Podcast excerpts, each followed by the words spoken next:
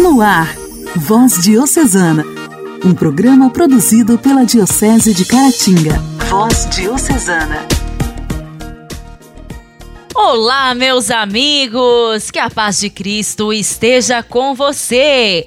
Terça-feira, 20 de dezembro de 2022. Estamos iniciando mais um programa Voz Diocesana aqui através da sua rádio preferida. Estamos iniciando mais um programa e eu desejo que nesta semana a paz seja a sua maior prioridade. Que Deus continue direcionando os seus passos e te guardando, te livrando de toda negatividade. Eu desejo que sejam dias prósperos daquilo que o dinheiro jamais pode comprar. Saúde, paz, bem-estar e felicidade. Que você continue alimentando a sua esperança, porque você sabe que tudo só acontece no tempo certo. Que apesar do cansaço, sua fé não enfraqueça, que nada possa atrapalhar a realização dos seus sonhos, que as suas forças sejam renovadas dia após dia, que você possa se tornar uma pessoa cada vez melhor, que você possa se levantar e seguir o seu dia com a convicção de que você está fazendo o seu melhor e que não deve nada a ninguém. Que você seja um gesto de amor para todos aqueles que precisam. Que por fim você tenha uma semana muito abençoada. Que os recomeços possam fazer morada em você e que os bons sentimentos te acompanhem. Voz Diocesana está no ar, sejam bem-vindos. Voz Diocesana. Voz Diocesana. Um programa produzido pela Diocese de Caratinga. Hoje, dia 20 de dezembro, celebramos o dia de São Domingos de Silos. Domingos nasceu na Espanha, no ano de 1000, dentro de uma humilde família cristã.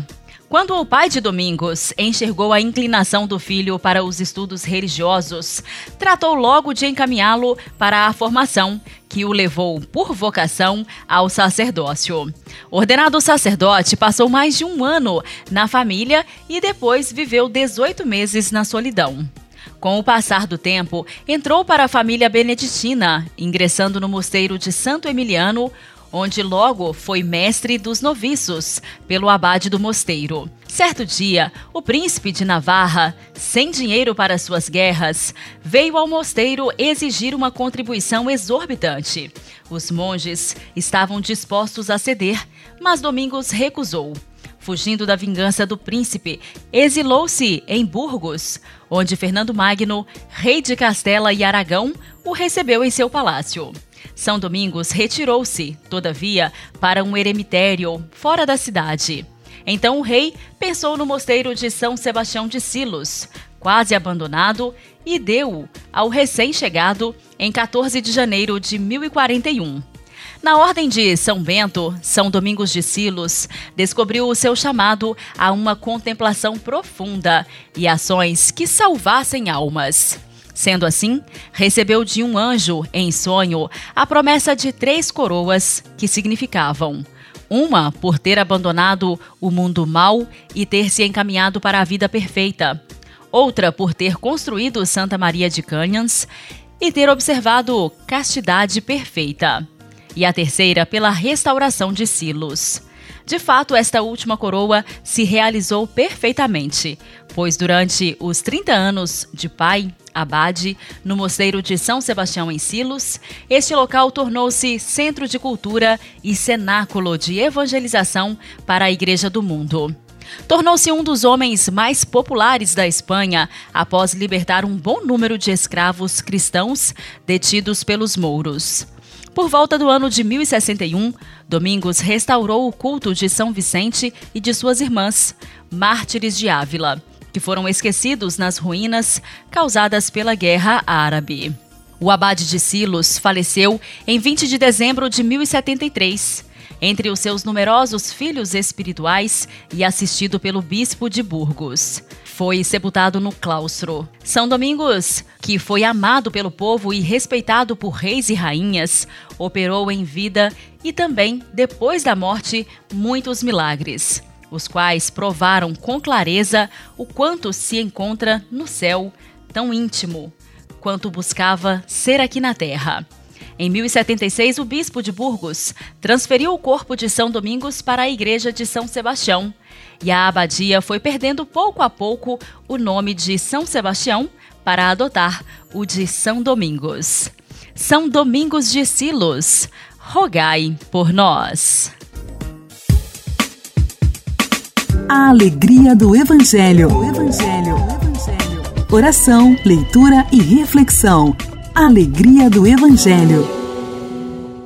O Evangelho desta terça-feira está em Lucas, capítulo 1, versículos de 26 a 38, e será proclamado e refletido por Dom Alberto Taveira.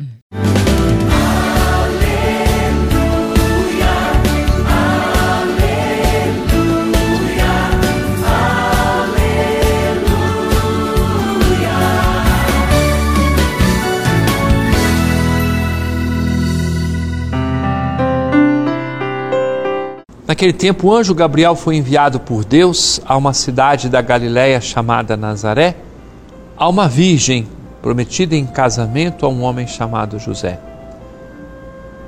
Ele era descendente de Davi e o nome da virgem era Maria. O anjo entrou onde ela estava e disse: Alegra-te, cheia de graça, o Senhor está contigo. Maria ficou perturbada com estas palavras e começou a pensar qual seria o significado da saudação. O anjo então disse-lhe: Não tenhas medo, Maria, porque encontraste graça diante de Deus. Eis que conceberás e darás à luz um filho a quem porás o nome de Jesus. Ele será grande, será chamado Filho do Altíssimo, e o Senhor Deus lhe dará o trono de seu pai Davi. Ele reinará para sempre sobre os descendentes de Jacó, e o seu reino não terá fim. Maria perguntou ao anjo: Como acontecerá isso se eu não conheço homem algum? O anjo respondeu: O Espírito virá sobre ti e o poder do Altíssimo te cobrirá com a sua sombra. Por isso, o menino que vai nascer será chamado Santo, Filho de Deus. Também Isabel, tua parenta, concebeu um filho na velhice. Este já é o sexto mês daquela que era considerada estéril, porque para Deus nada é impossível. Maria então disse: Eis aqui a serva do Senhor, faça-se em mim segundo a tua palavra. E o anjo retirou-se.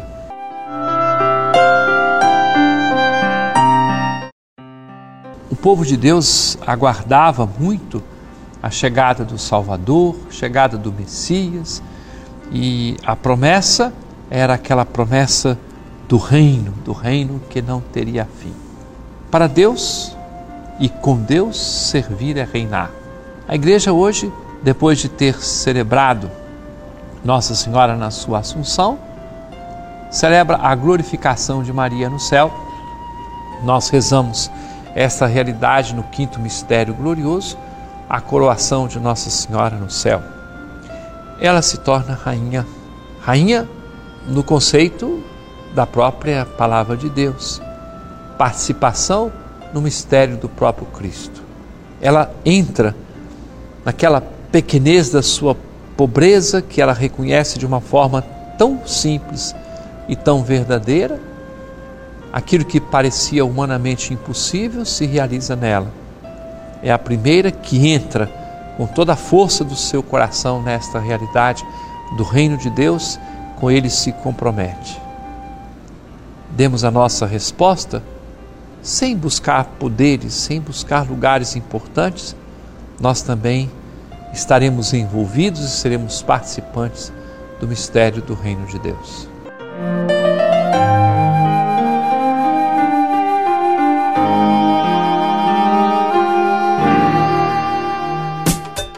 Diálogo Cristão. Temas atuais à luz da fé. Diálogo Cristão. Diálogo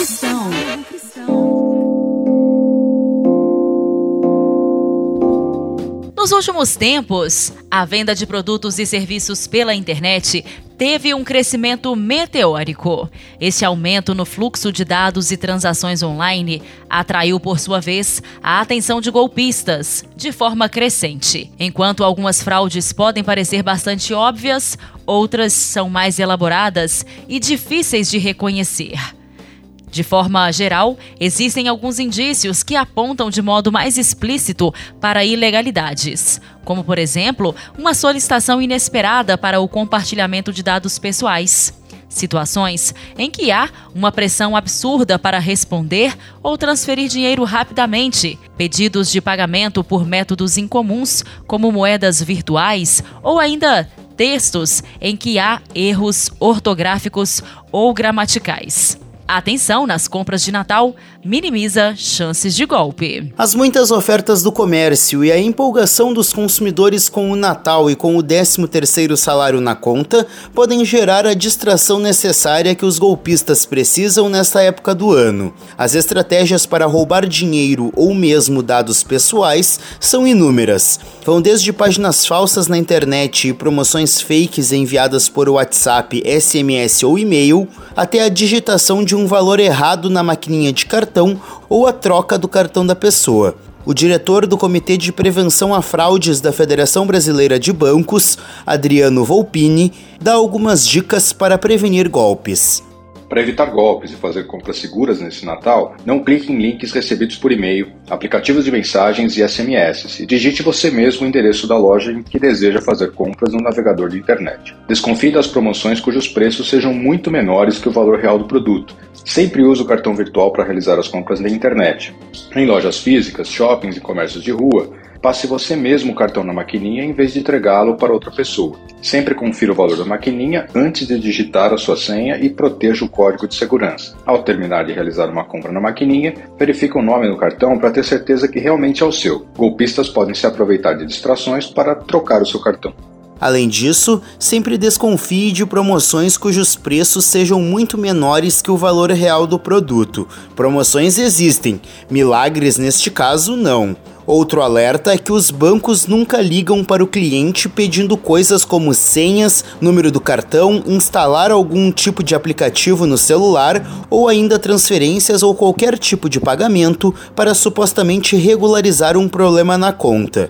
Tudo isso é golpe e deve ser denunciado. Para mais dicas, acesse antifraudes.febraban.org.br. E ainda no quadro Diálogo Cristão de hoje, por falar em compras pela internet, elas devem aumentar cerca de 90% neste Natal. As compras pela internet caíram no gosto dos brasileiros já há alguns anos, e com a proximidade do Natal, esta alternativa ganha ainda mais força. De acordo com uma pesquisa do Mercado Livre, 90% dos entrevistados afirmaram que farão alguma compra online para presentear no Natal. Dados internos da plataforma mostram que 56% dos compradores pesquisam pesquisam com mais de três semanas de antecedência por itens para o Natal, presentes para amigos e familiares, produtos de uso pessoal, alimentos e bebidas e itens para a casa estão entre as aquisições preferidas. A gerente sênior de estratégia e dados do Mercado Eds para a América Latina,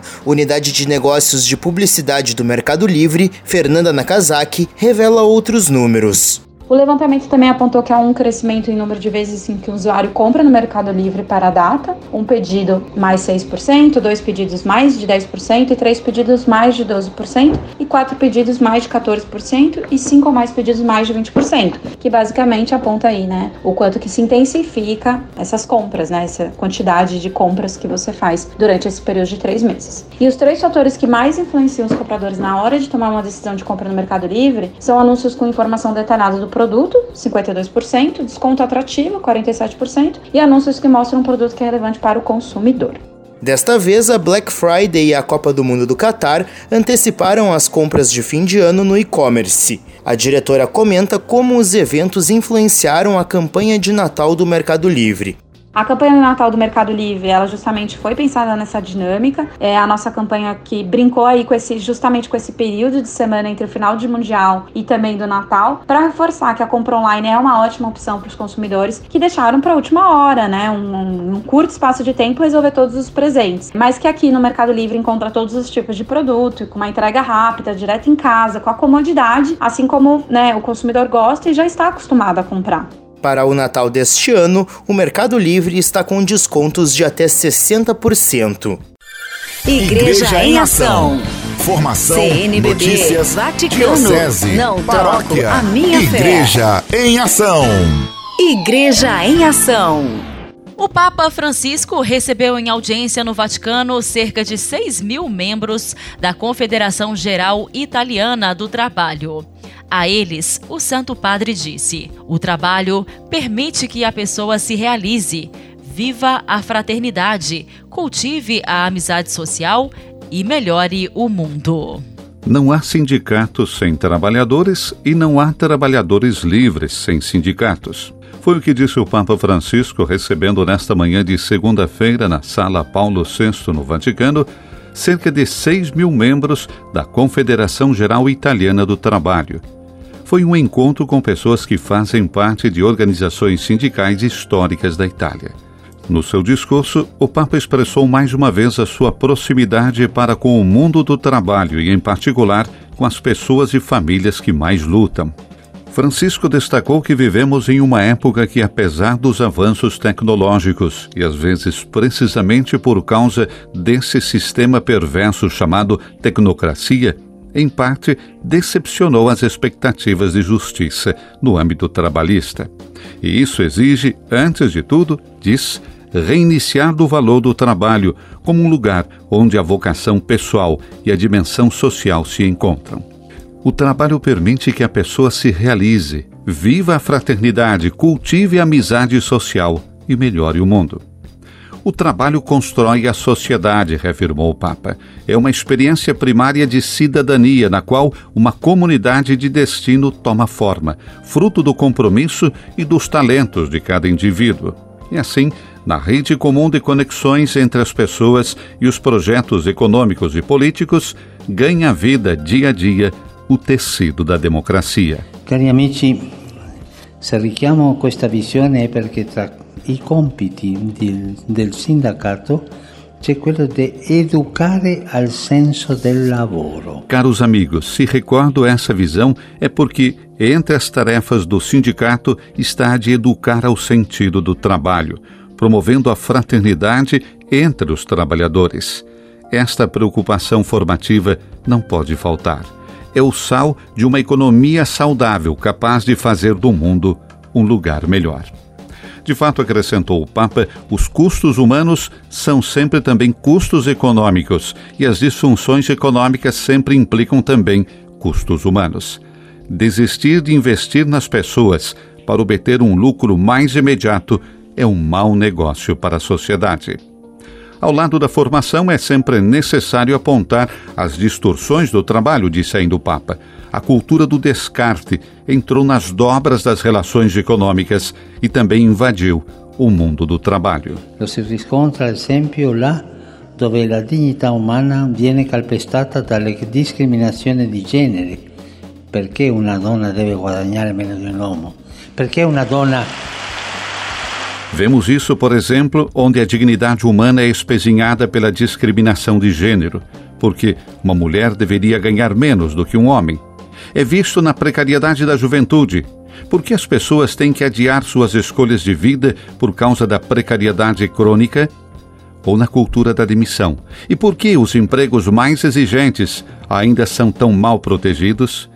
Muitas pessoas sofrem com a falta de trabalho ou por causa de um trabalho indigno. Seus rostos merecem escuta e o compromisso sindical. O Papa então compartilhou algumas preocupações. Primeiro, a segurança dos trabalhadores. Em segundo, a preocupação e a exploração das pessoas como se fossem máquinas de desempenho.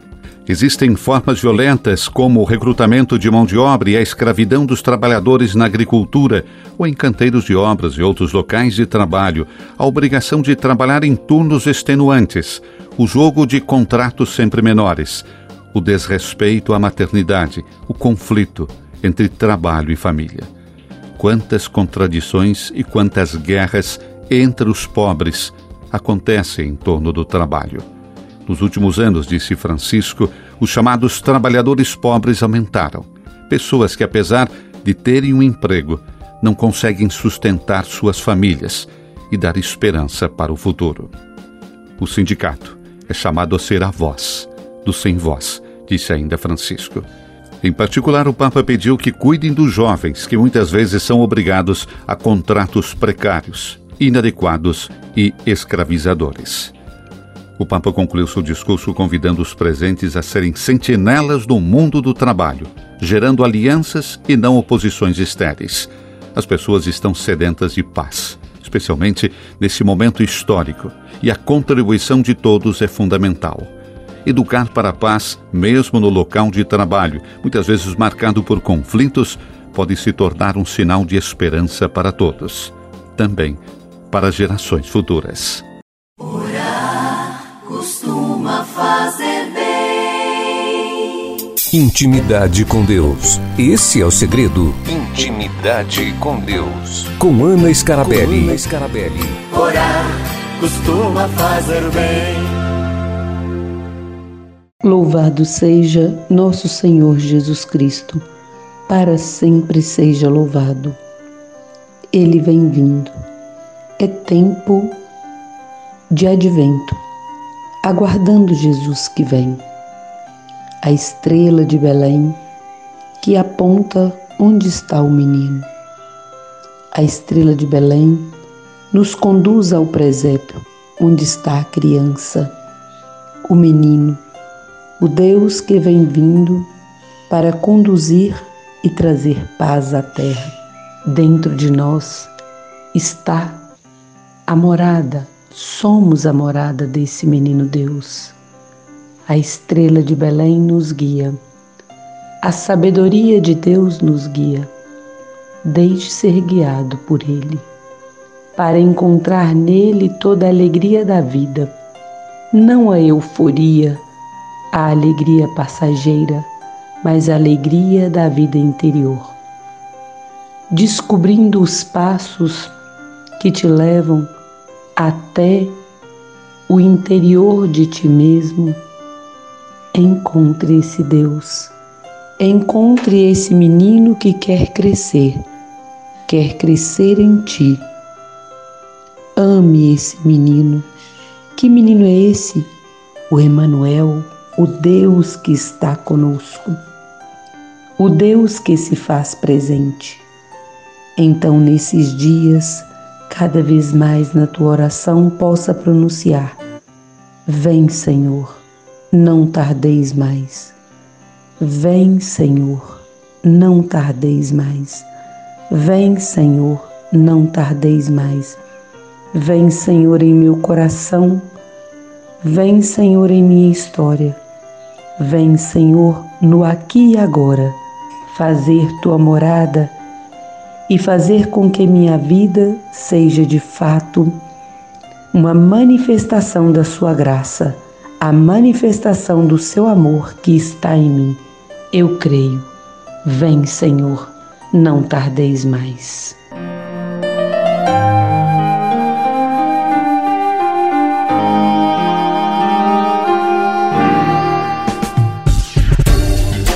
Voz Diocesana. Voz Diocesana. Um programa produzido pela Diocese de Caratinga. Meus amigos, foi uma grande alegria fazer companhia para vocês nesta terça-feira em mais um programa Voz Diocesana. Já estamos chegando ao fim deste programa, mas amanhã, se Deus quiser, estarei de volta e conto com a sua audiência. Um forte abraço para você, fique em paz.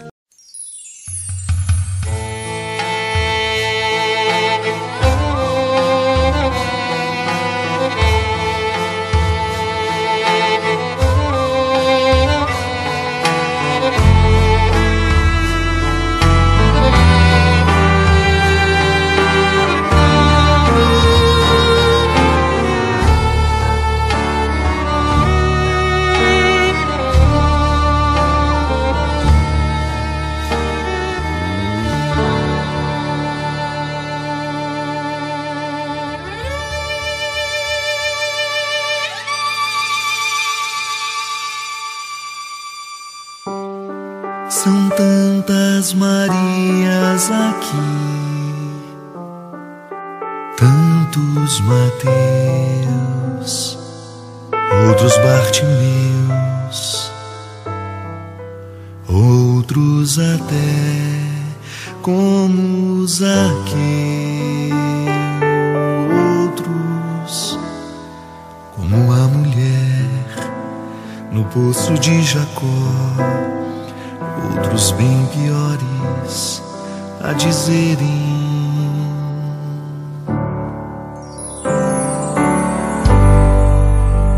Se quiseres, podes. Se quiseres, podes dar-me nova vida, mudar minha história, todo meu viver. Se quiseres hoje, quiseres hoje ter em nova vida se essa água viva do teu peito eu beber.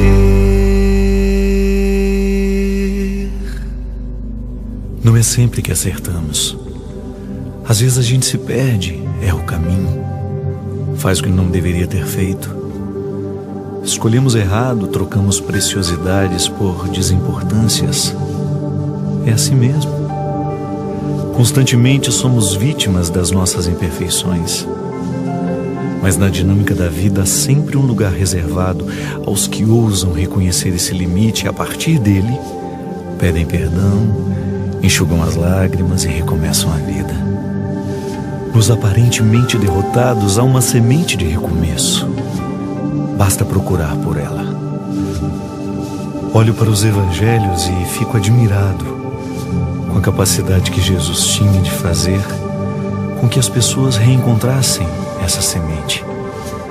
Zaqueu, Bartimeu, Madalena, gente como nós, que peca, que se engana, que se perde, mas que continua tendo o direito de cantar esse refrão.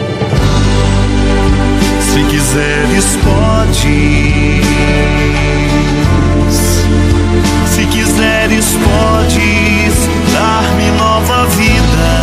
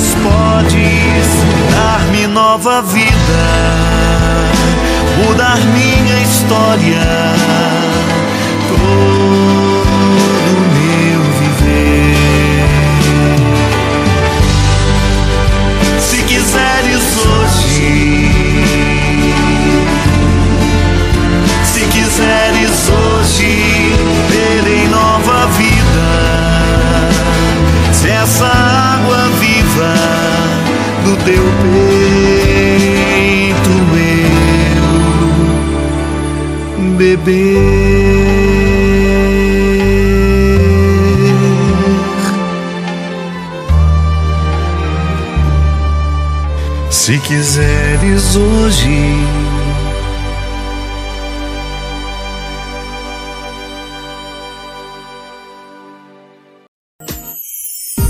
Você ouviu Voz Diocesana, um programa da Diocese de Caratinga. Voz Diocesana.